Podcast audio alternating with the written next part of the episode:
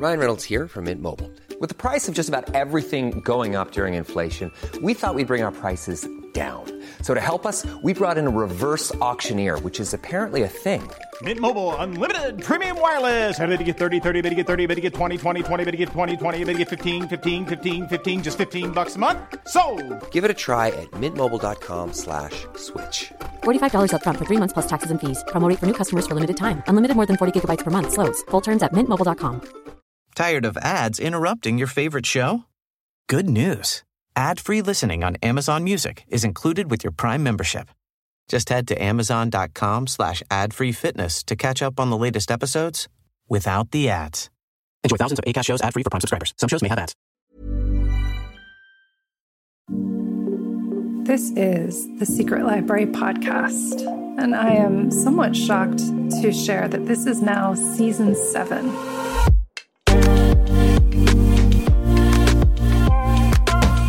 While I was pondering the theme for this season, it felt difficult to narrow in on one thing that would be most useful to us in this moment, which has been so full of confusion, upheaval, turmoil, and stress. But then it came to me that writing is like this too. And after we get started, after we've been working on a project for a while, there is a point where we're uncertain and where we don't know what to do next. It's a point many of us call the murky middle.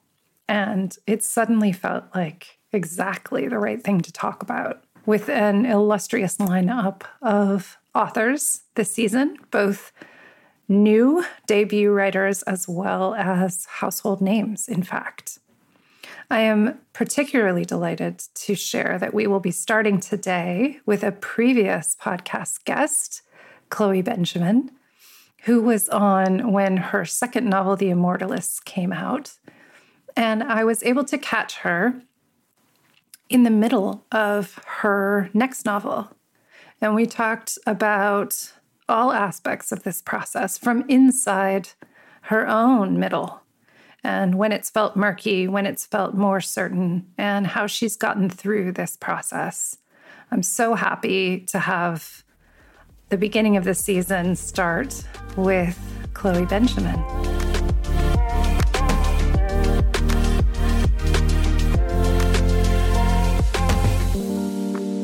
Hi, Chloe. It's such a treat to have you back on the show.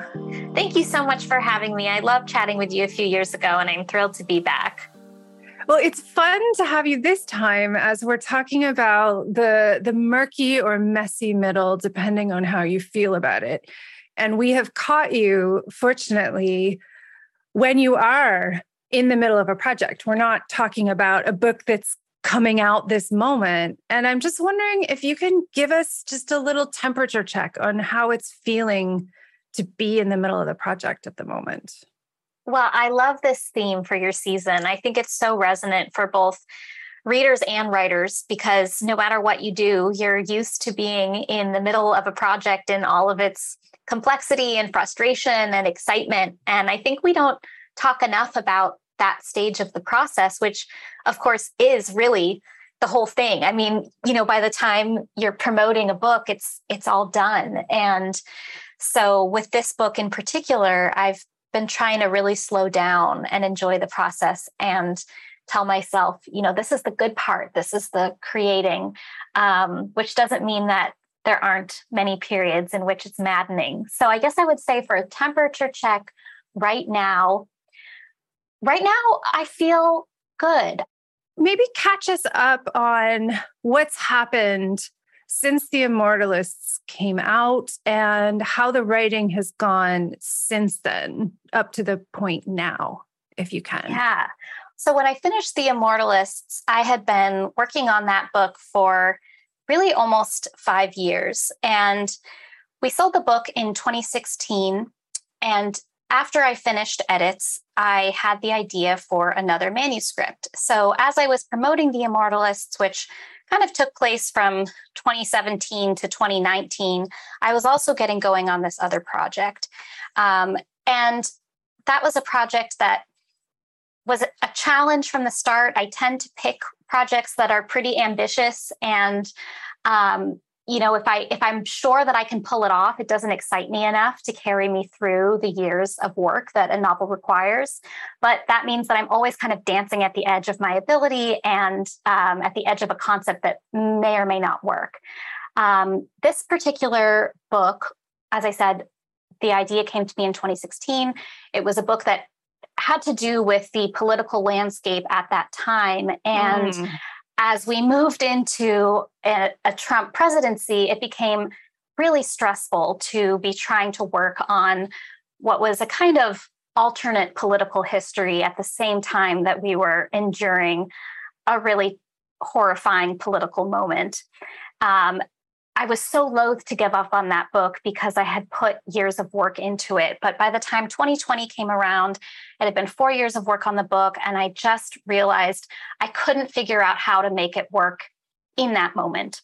And it was incredibly painful to set aside. There's still so much that I love about it. I hope I can return to it in some capacity.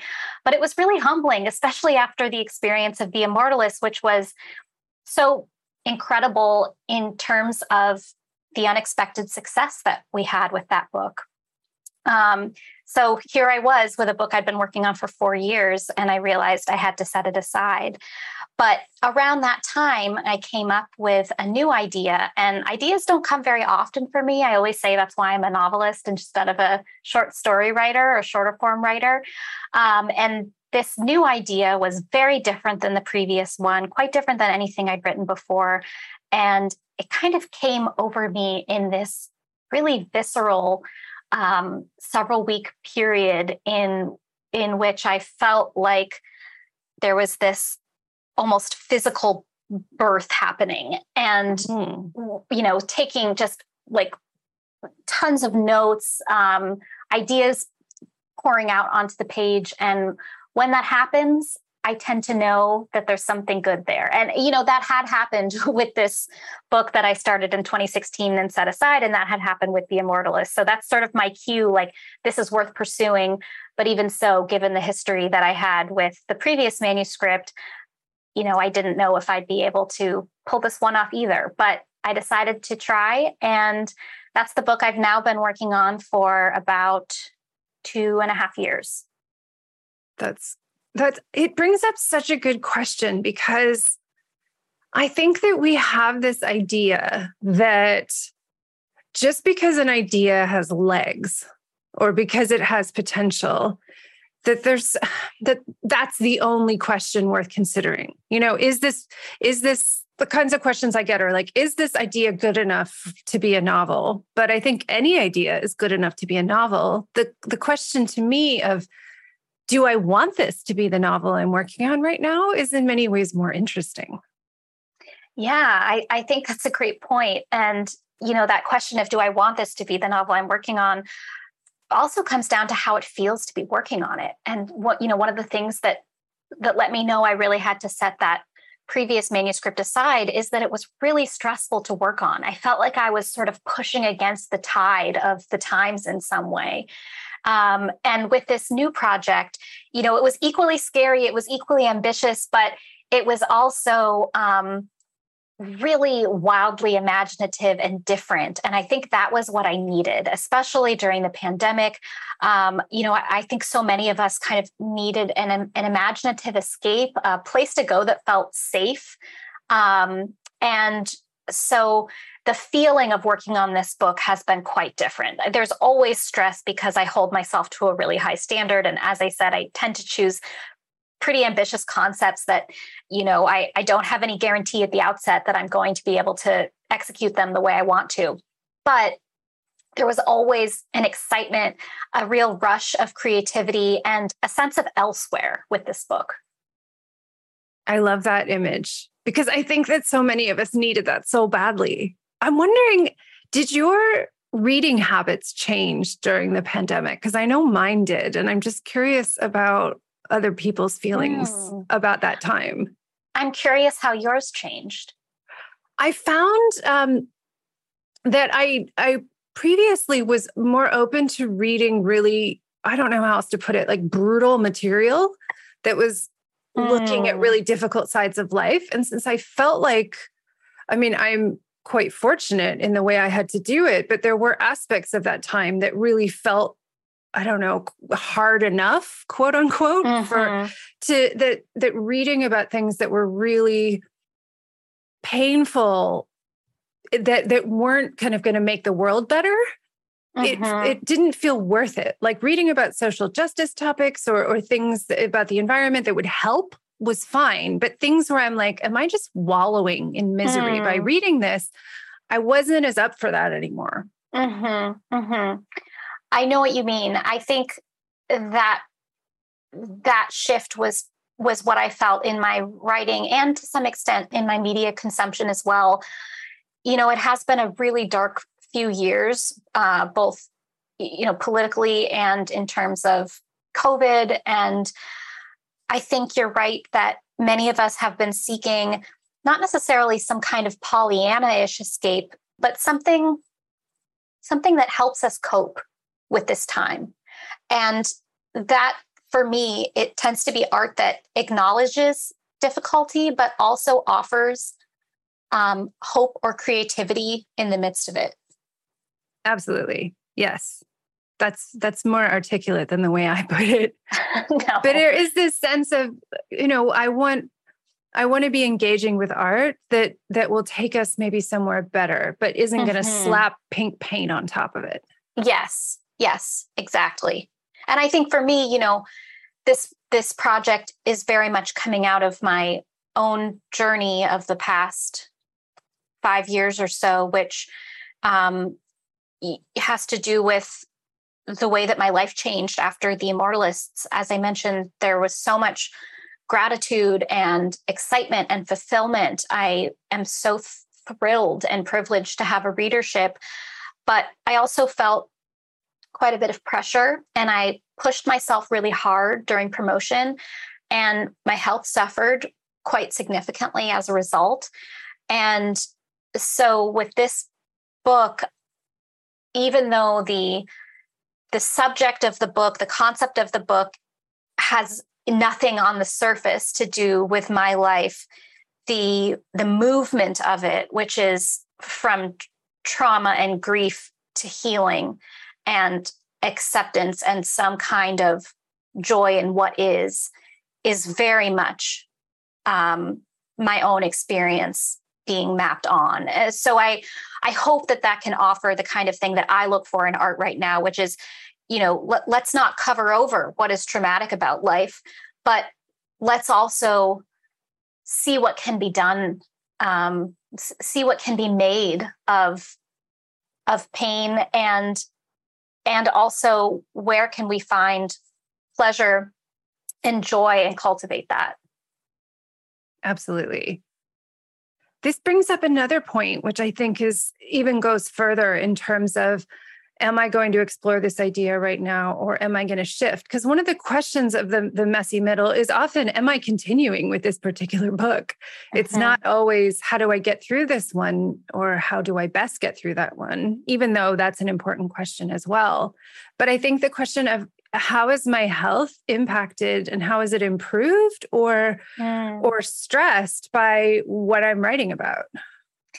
Absolutely. You know, I think with the Immortalists, I had had what we call in the industry a more quiet debut. So my first book, The Anatomy of Dreams, um, it did not have the same reach. And so when I had the opportunities come my way that I did with the second, again, I found it very hard to say no. But what I realized over the course of that process is that I was privileging my career and, even my my writing which is my passion in life and my purpose above my health and to some extent my experience of life. I think writers are often observers. We're most comfortable sort of watching and making sense of what we see rather than committing to experience.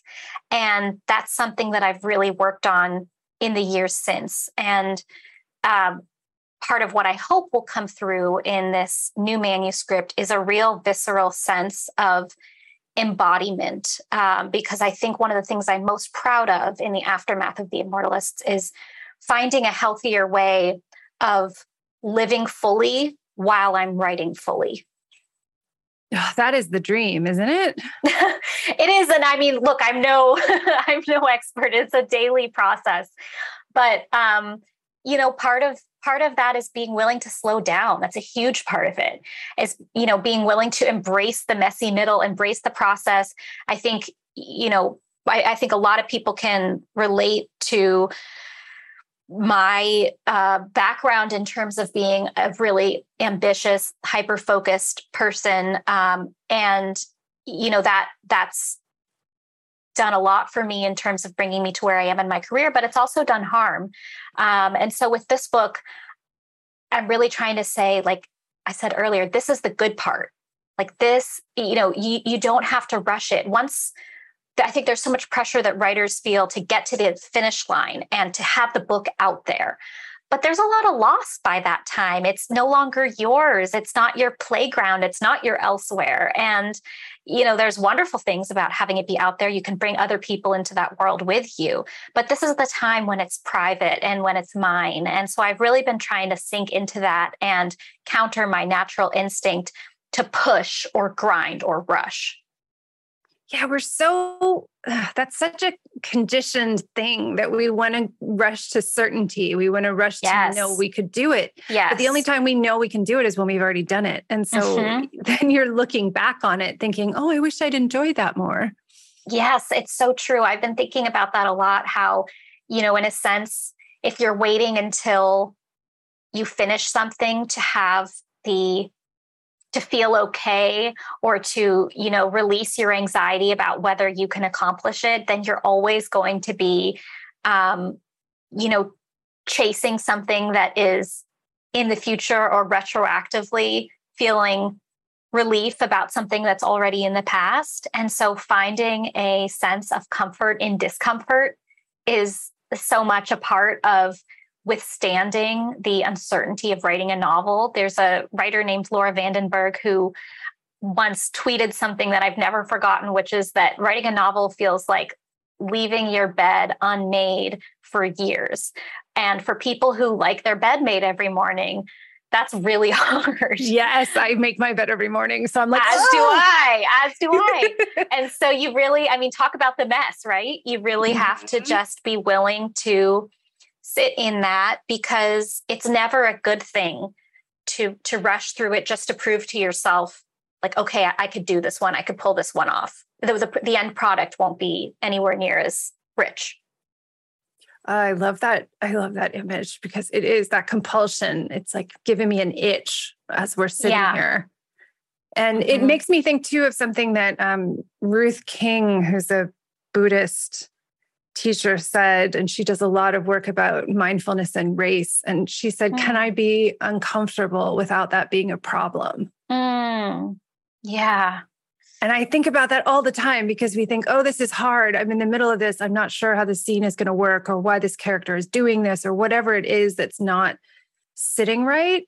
Yeah. And we think that the in, that the the good part is once we've figured it out, rather than the yes. good part being the figuring and being yes. in the the puzzling of it.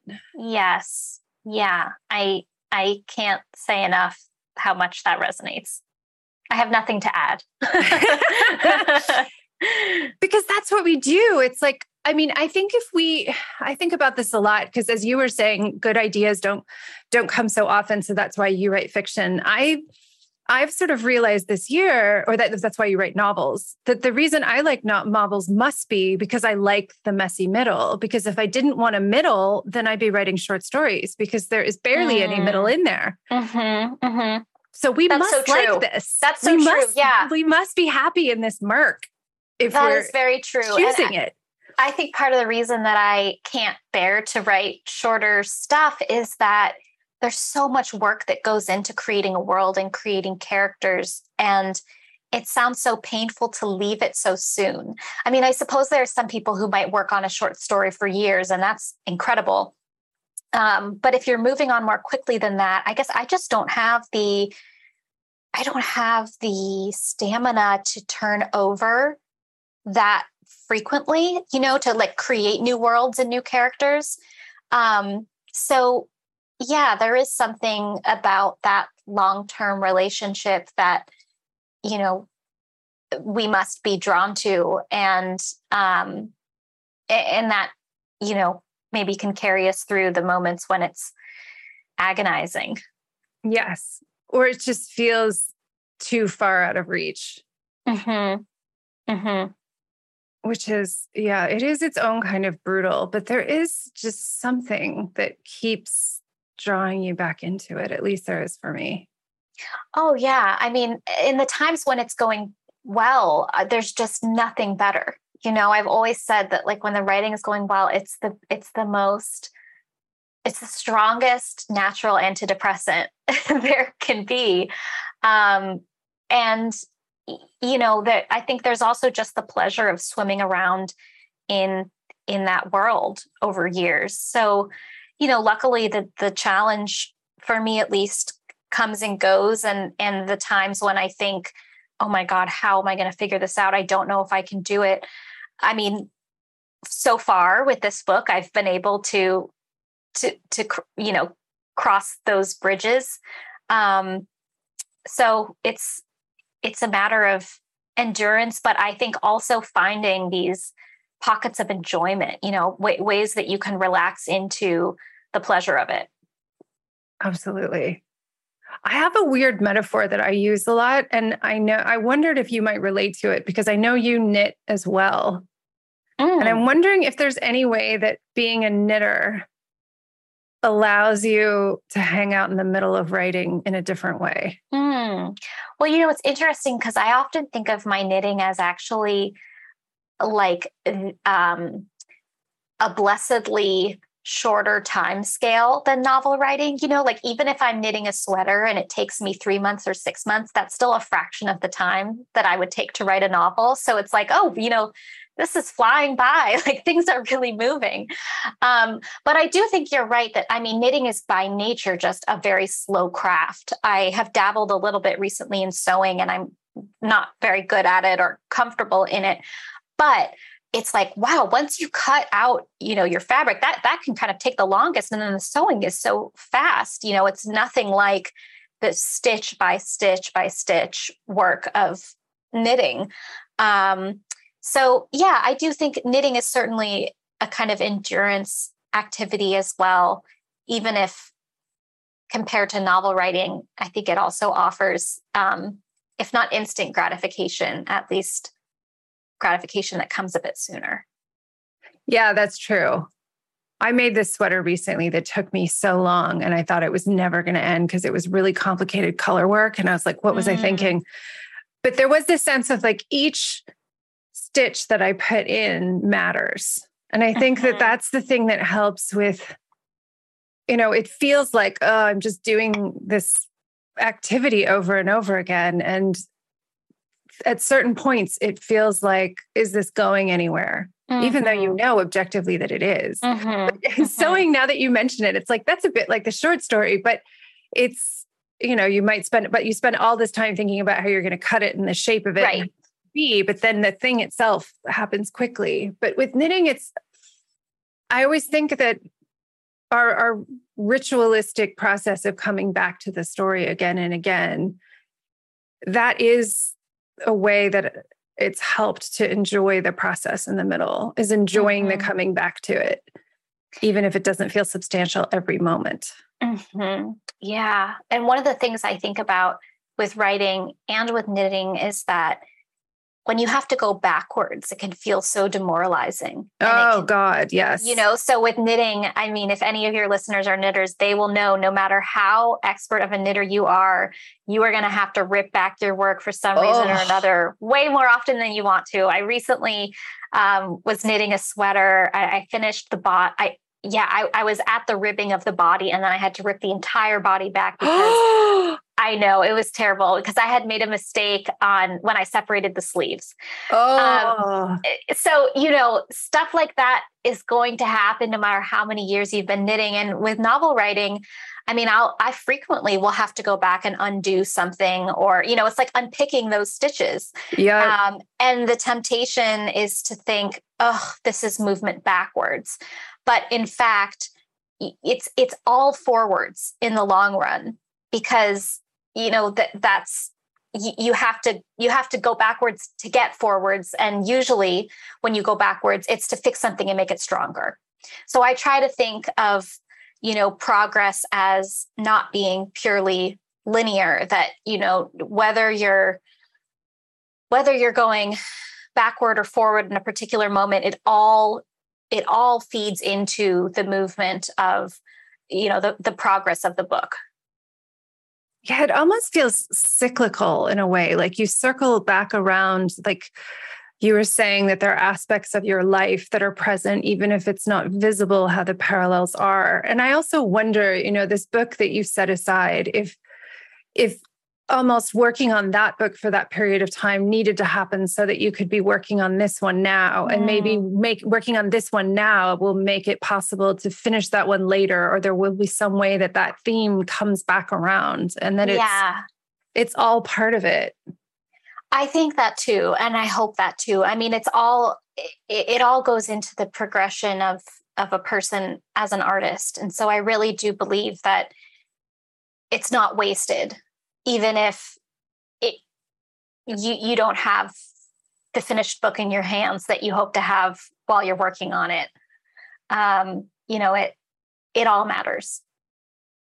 And i think that we have such an obsession with time. I mean this is a particularly american thing i think.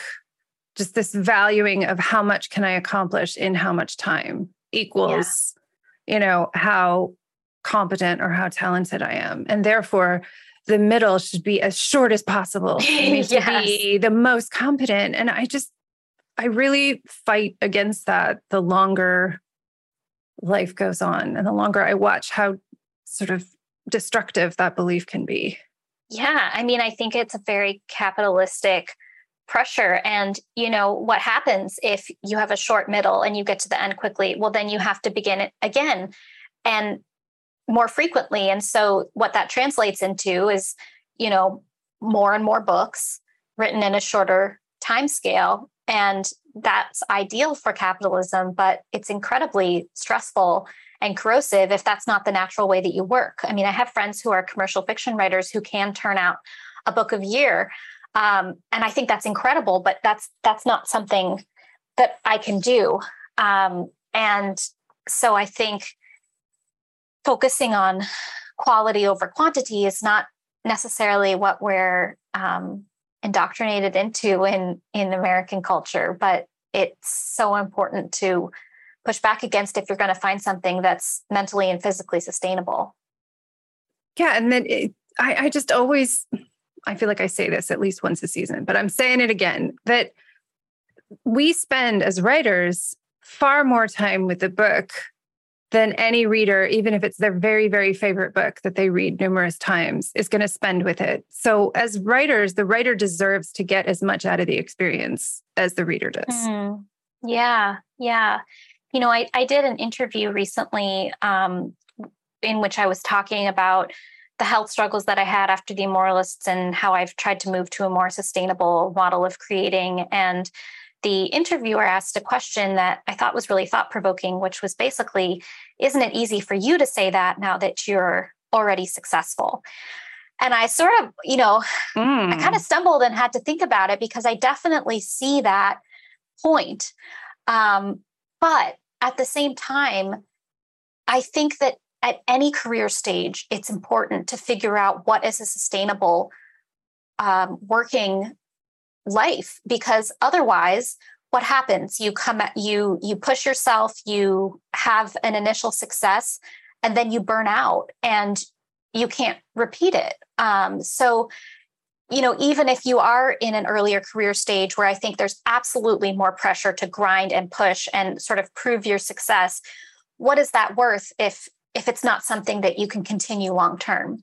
So I, you know, I'm I'm open to that sort of critical intervention, and I think it's important. But I still think that there's value no matter where you are in your career of figuring out how can I do this in a way that doesn't destroy me, not just now, but for the future.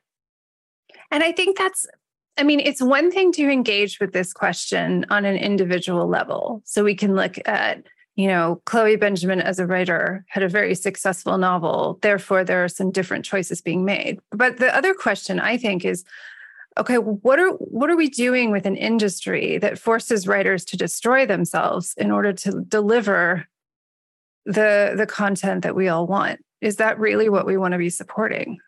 and i think it's true of so many i mean gosh so many professions oh yeah i think you know i think about it in terms of the arts but certainly that's true you know across the board.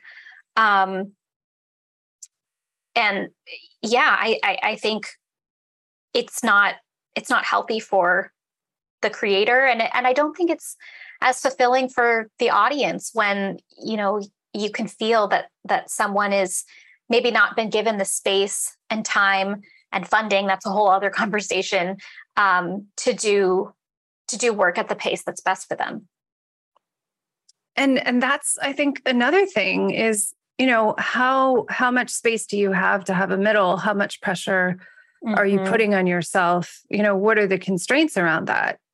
And it could be a lot of things. It could be how much time do you have from the rest of your life and your other commitments? How much time are you willing to give yourself to work on this project? And many other kinds of things that can come up around this. But i think what we would would encourage is to give yourself more if you can. Mm-hmm. Mm-hmm. And to be honest with the people in your life about where your capacity is. You know, I think something that I learned is that I should have probably spoken up sooner about some of the the the side effects I was experiencing when I was doing as many events as I was.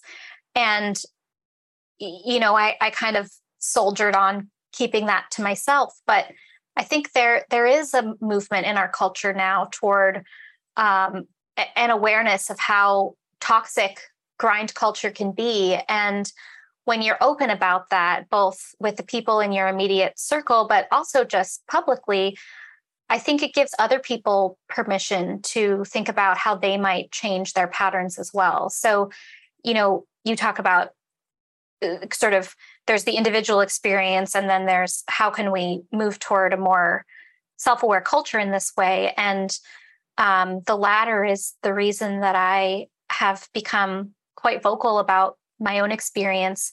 Um, you know not because i think that everyone can make the changes in their lives that that i did. Like there absolutely is a strong element of privilege in the fact that I'm able to adjust my working hours and take the years I need to finish a book. But I do find that in speaking out, um, a, a lot of people have have shared their own experiences in return and, and maybe felt a little bit of permission to be a whole person um, or a more whole person in their professional lives and and in the way that they um, and the extent to which they're transparent and honest about their needs. I think this is i mean this is a middle to find as well. It's because i think we have two we have these polarities that we assume with writing. One is like okay you've you've never been published you're still figuring this out. And then there's this presumption of this kind of like 1980s bestseller, getting jet setted around to, to fancy events and so on that I think everyone knows isn't happening anymore, but is still secretly kind of hoping for and thinking that, you know, if I if I was really successful, that's how it would look, even though that's unreasonable. And then measuring against that stick rather than thinking, what would feel really good to me? And is that mm-hmm. maybe completely different than this weird idea I cooked up maybe when I was 12 years old? Mm-hmm. Yeah, and you know, I think that that also makes me think about social media and the pressure that oh a lot God, of writers yes. feel, you know, to to perform in that way and to kind of develop an appealing platform um, for you know for publishers and i do consulting around the publishing industry sharing information and education about the process and I am often asked this question sort of how much social media do I have to do? And what I encourage people is pick the lane that you enjoy. You know, that might just be one platform. For me, really, it's Instagram. I have a Twitter, I don't use it very much, and I don't have any other um, social media platforms. I don't have a Facebook author page, but I really enjoy Instagram. And then I also have a newsletter. And that's something that, you know, that I enjoy quite a bit as well. Um, I think, you know, audiences these days are savvy about when you're pushing yourself to do something for promotional purposes. And if you only tweet about your own book, um, people people pick up on that, and it's not enjoyable for you either. So um, so I always tell people, you know, pick pick the thing that you would actually enjoy doing and go with that. And I think finding ways to conserve energy and focus on where you can actually make an impact. Again, it's that quality over quantity element. Um, you know, I hope that's I hope that's something we can all give ourselves more permission to do. I hope so too. I'm I'm curious if we if we use another I can't help it with the metaphors, but if we use one like the lake or the the ocean, you're crossing an ocean in your book. Do you feel like you're out of sight of the first shore that you've departed from or do you feel like the the shore on the other side is starting to mm. appear? I'm definitely like can't see either. so like perfect middle. Right, exactly. Because I, I, mean, I really am at the halfway point as well. I'm actually a little further than halfway. Um, so you know, I think I hope I hope to be sighting the far shore, you know, at some point soon. But um, but I'm definitely pretty far away from from where I started. Um, and you know, for this book, just to get a little more like granular, I had a really firm understanding of the first half. Um, I, you know, I knew what I wanted to happen. I, I, I knew the scenes I had to hit, and the second half was always much more of a question mark. So when I when I crossed over, um, there was definitely some panic. I mean, that that really happened this summer, and you know, I, I thought that I knew more about the second half than I did, or certain things that I had planned for the second half. I realized well weren't going to work once I actually got mm. into it. Um, so there have definitely been some some dark nights of the soul, but um, but I've I've gotten through them and I've I've figured those things out that I that I thought you know just weren't going to be possible to figure out. Um, so I'd say at this point, like I'm I'm swimming. Like things are things are okay. Things are good. I'm swimming. Um, so that feels good. Definitely. Is there anything you say to yourself to sustain hope in those moments when you think, "Oh my God, I don't know if I'm going to make it to the other side"? Hmm. Well, I think what helps me is is just the love I have for the project. And you know, I I often tell aspiring writers that when you when you settle on an idea for a novel, you have to love that book so much because you're going to be spending so much time with it. And you know, it's like you said, as a writer, you're going to spend more time with that book than any reader will. And you're going to get frustrated with it and you're going to get sick of it. And so I think you have to start with so much passion um, so that even when that erodes, there's still a real core of of love and attachment to the project. Um, you know, so uh, so I think coming back to that, coming back to the pleasure and the joy of it, and the excitement that I feel about the concept and the attachment that I feel to the characters, um, you know, is is enough to keep me going. Um, you know, I I for better or worse, I I can be kind of like a dog with a bone. And so it, you know, probably it was a sign of growth in some way to set aside the previous manuscript because typically that's something that I would never do.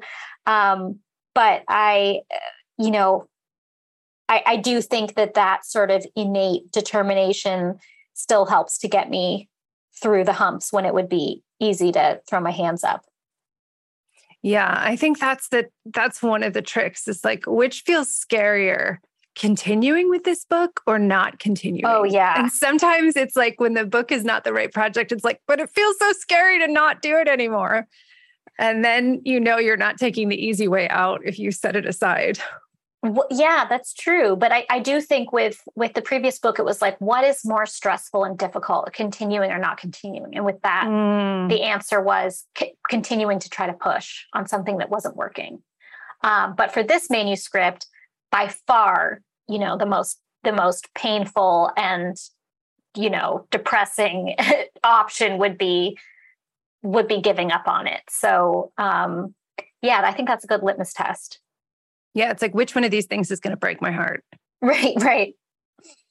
And it's like, well, something's going to break our heart at some point. And sometimes it's the story and it's because we've done a good job. But sometimes it's just the process of getting through it. Mm-hmm. Mm-hmm this has been such a treat to to visit you in your little boat in the middle of the water. well, thank you for visiting. You know, it is such an isolating part of the process, and um, and, and I think, like I said, there's so much value in having a podcast season that that focuses on that because we are, you know, writers, we're, we're sort of inherently alone in our little boats unless you write collaboratively, which for fiction I think is is pretty uncommon. Uh, and so it feels good to sort of pull pull our you know pull one person's boat up to the other one and sort of wave from it and and touch base before we continue on. I know. I feel like i can picture all these little lighters. If you if you hold your little lighter out of yeah. your boat you'll see that there's a bunch of the rest of us out yeah. here with you too. You're not yeah. by yourself. Yes that's so true. Yeah that was one of my favorite images in berlin. Um, we live right near the canals and people love to get their little inflatable boats out and go down in the canal. And when it was not possible to sort of get together indoors, I think it was, I don't remember if it was summer 2020 or 21 or both, but you would see all these little groups of, of inflatable boats gathering at points mm. in the mm. canal so people could visit. And yeah. I feel like that's what we're doing this season. Yeah. And I think that's also what we're doing culturally. I think you're right that, you know, the pandemic has been very isolating, but it has also been in a weird way connective because it's shown us that we're all isolated and that we can't live like that. So whether it is, you know, uh, finding outdoor ways to be together or phone calls or, you know, a conversation like this, um, I, I think in some ways I see more of a drive to connect because we've all realized just how important that is. Definitely. And so thank you for saying yes when when I reached out for this season.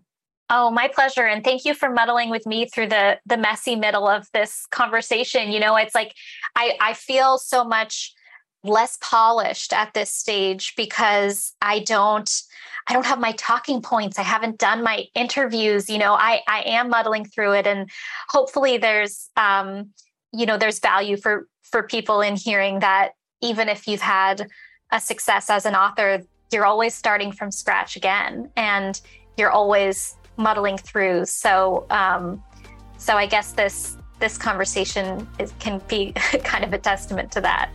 Oh, definitely. I think it's I think it's a beautiful a beautiful testament of the the beauty of being in the middle. Well, thank you so much for having me. Thank you.